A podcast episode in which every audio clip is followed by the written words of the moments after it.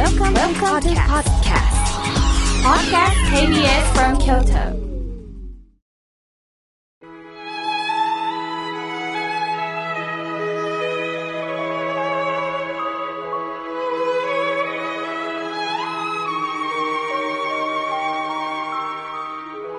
改めまして僧侶の河村明慶です今日の法話のテーマは幸せに生きるとはについてお話をいたしますえ今日は公開録音ということで私の目の前には多くのリスナーの皆さんがおられますありがたい気持ちを込めて、えー、あらかじめ応募したんですが、抽選で決めさせていただきました。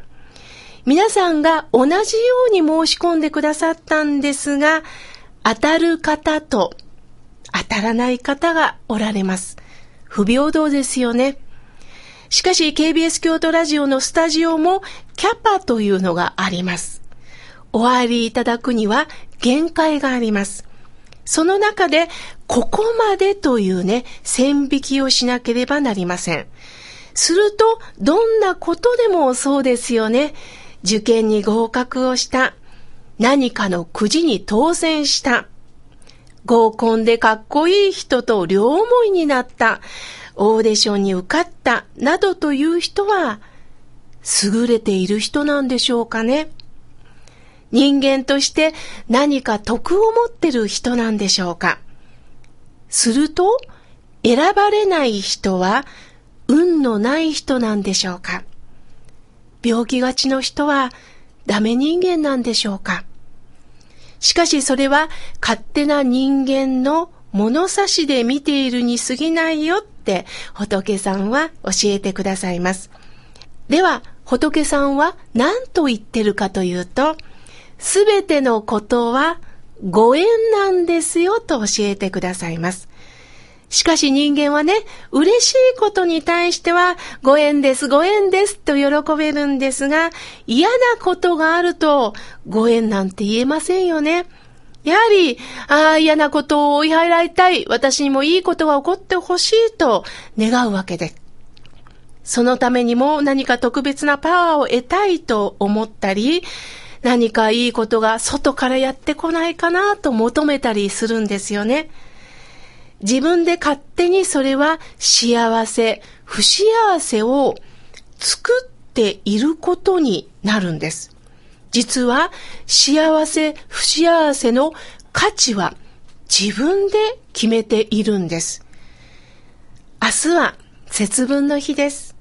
節分といえば、鬼は外、福は内と、まあ、豆まきをするイメージですよね。私たちを懲らしめる。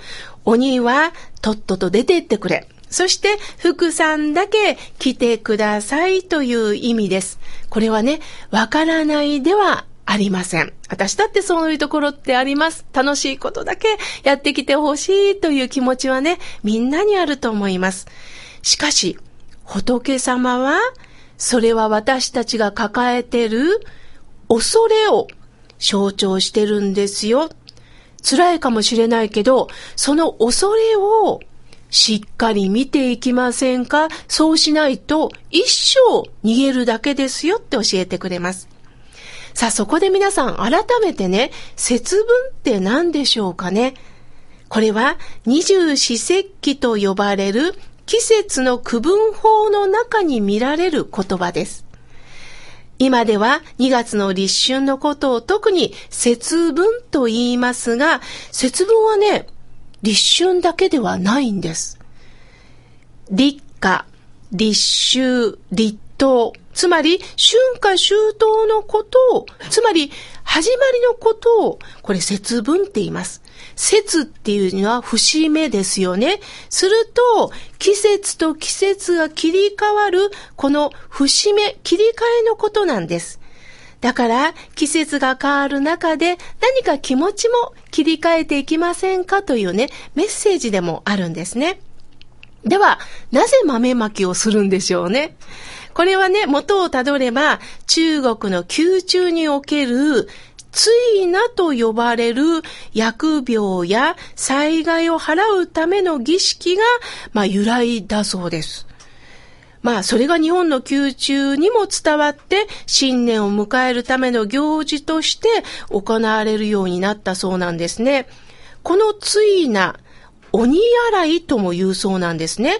疫病や災害を、まあ、つまり鬼というイメージを追い払うという行事になって、そこに豆を使うのは、中国において豆というのは生命力が強くって邪気を払うことだと信じられておりまして、それが日本に伝わりまして、ついなと呼ばれる悪いものを追い払う行事として、まあ、結びついたそうなんです。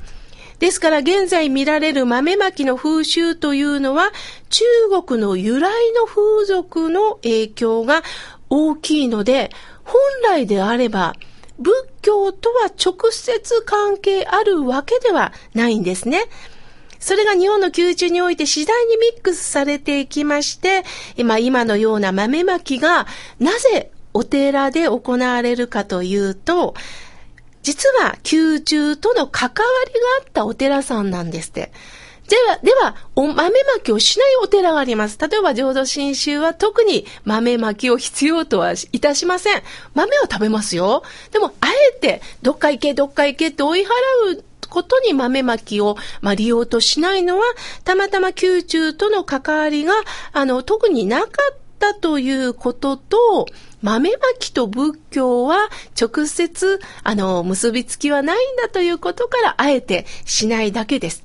ただ、節分は勉強になります。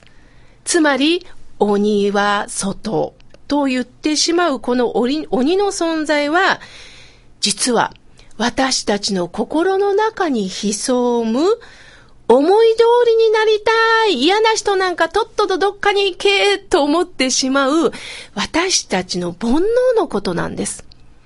誰かが鬼なんじゃなくて、嫌だ嫌だ嫌いだ嫌いだと反発してしまう私たちのこの煩悩が実は鬼なんですね。節分をただ単に、まあ、除災承服、つまり難を逃れて福さんだけ来いというような、あの、一方的な思いではなくって、まあ、私たちが持ってるこの煩悩と、向き合うための一つの起源となったら、節分の行事って非常に興味深いんですよね。さあ、そこで、お釈迦様は私たちに何と言ってるかというと、処方無我と教えてくれます。もろもろの方は無我ですよ。無我っていうのはね、下から読むと我がないと書きます。すると、無我というとね、ああ、我を持たないことですね。素直な人間になることですね。って思われがちなんですが、無我というのはね、そういう意味ではないんですよ、皆さん。無我というのは、私たちが作り出してるものは、何一つありませんよ。よくこれは私のもの。この子は私のもの。この家は私の家。この仕事は私があってこその仕事。私がこの健康を維持してるんだ。これず、すべて自分だ、自分だって言いますよね。でも、それもあなたが作ったものではないんですよって教えてくれます。例えば私も今、河村明慶の心が笑顔になるラジオをさせていただいております。たまたまありがたいことにね、河村明慶のってつくもんで、調子に乗ってしまうとね、このラジオは私が作ってるの、となってしまいます。これはお釈迦様は悲しまれます。あなたが作ったんではないんですよ。たまたま、この番組をさせてもらってるタッフの一人に過ぎないんだと教えてくれます。今日実際リスナーの皆様はね、スタッフを見ていただいて、あ、そうなんだ。今一生懸命ね、このボリューム調整したり、ちゃんとラジオがね、こうして録音されているだろうかということを制作の方がチェックしてくださってます。そして、この番組を支えてくださってる、えー、スポンサーさんが井村屋さんですよね。すると、井村屋さんとの日々の関係性を作ってくださってるのが広告代理店さんでもありますし、また番組を潤滑にこうしてね、やってくださってるのはやっぱり営業の方がいて、そしてこのスタジオを貸してくださってる KBS 京都さんがいて、そしてリスナーの皆さんがおられないと、寂しいですよね。誰も聞いてないと思って壁に喋ってしまうのも寂しいですよね。でも私もこのマイクの先には、ああ、誰が聞いてくださってるのなかなというこの想像できる楽しみがあるから、私もお話ができるんですよね。すると、私が作ってるものは何一つないんです。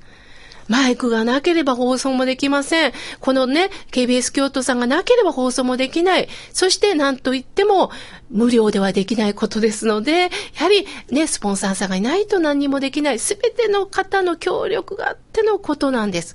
すると、我が子は私のものではなく、ご縁の中で授かった命を、こうして、この人と共に生きていく。釣り合いさんもそうですよね。兄弟もそうですよね。ご近所の方もそうですよね。この第一に共に生きる仲間として私たちは繋がって生きてるんだということを考えたら気の合わない方もいます。どうしてもこの人とはね、付き合いたくないって方もいるでしょう。だけども、その方がいるから皆さんは魅力的になるんですよ。魅力の実っていう字、右鬼って書くでしょ？鬼さんに鍛えられるんです。もう鍛えられて鍛えられて皆さんは嫌ごと一つこう何か言われることによって魅力を増していくんです。ダイヤモンドもね、あれ磨かないと光らないでしょ？磨かないとも削られないと光れないんです。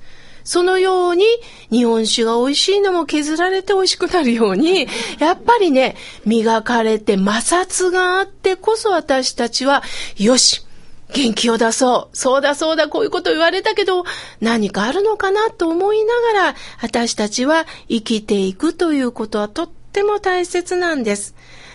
豆をまく。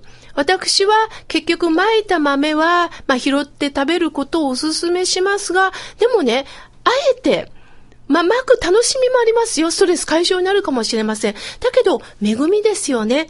その時にね、私ふと思ったんです。小さな豆と書いて、小豆。この小豆を逆にいただきませんか？これはいいこと悪いこと両方あっての私なんだ。嫌いなものはとっとと出ていけ。私の先輩がね、面白いこと言いました。鬼は外。だったら外は鬼だらけ。本当に外歩いてるの鬼さんしかいないんですよね。そうじゃなくって、鬼は外ではなく、鬼は内、福も内、仲良く共に過ごしていきませんか？そんな気持ちになるとね、どんなことも受け入れる豊かな心を持てるんです。だから、あえて、私はよくね、南無阿弥陀仏の念仏を唱えましょうって皆さんに伝えております。南無阿弥陀仏の念仏を唱えようっていうことは、丸くなるということです。腰を曲げるということです。曲がるということです。すると、折れるということです。今まで絶対の人は許さないと言っての、言ってた私から、あえて折れていくということです。曲がる。その曲がるという字の下に豆と書いて、豊かという字になります。本当に心の大きな人、ふくよかな人、体重のふくよかな人。それはいいんですけども、ふくよかな心の大きな人はね、あえてニコッと笑顔を出せる人です。私もね、いろんな方と会ってきて、特に KBS のスタッフの皆さんはいつもニコニコなんですね。すると、過去、苦労したんやろうなと思います。こんだけ笑えるっていうことは、多分過去苦労したんやろうな。たくさんたくさん涙を流してきた、その結果、今人を許せるようになって笑えるようになったんだな、そう思ってね、私は、私も極力、あの、辛いこともありますけど、腹の立つこともありますけど、その笑顔から固くなになった心が柔軟になっていくんだろうなと思っております。お兄さんも福さんもどちらもいらっしゃい。そんな気持ちでこれからも生きていきましょう。おぜんざいの季節ですよね。私もね、井村屋さんのおぜんざいをね、あの、毎日食べてますし、あとはね、夏にちょっと食べ損なった、えー、小豆バーを湯飲みに入れて、レンジでチンしたらね、お汁粉になるんです。それをね、あの、お餅と混ぜて飲んでます。美味しいですよ。これもね、あの、アイディアです。すると、温まって、そこにね、ちょっと塩昆布を食べるんです。甘みが増しますね。まさしく甘さと塩で甘みが増す。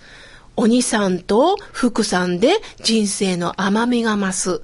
そのように、どうかどうか皆さん嬉しいことも、私でございました。辛いことも、ああ、許せないことも、これは私の人生のいただきもんです。そう思って、これからもぼちぼちと生きてまいりましょう。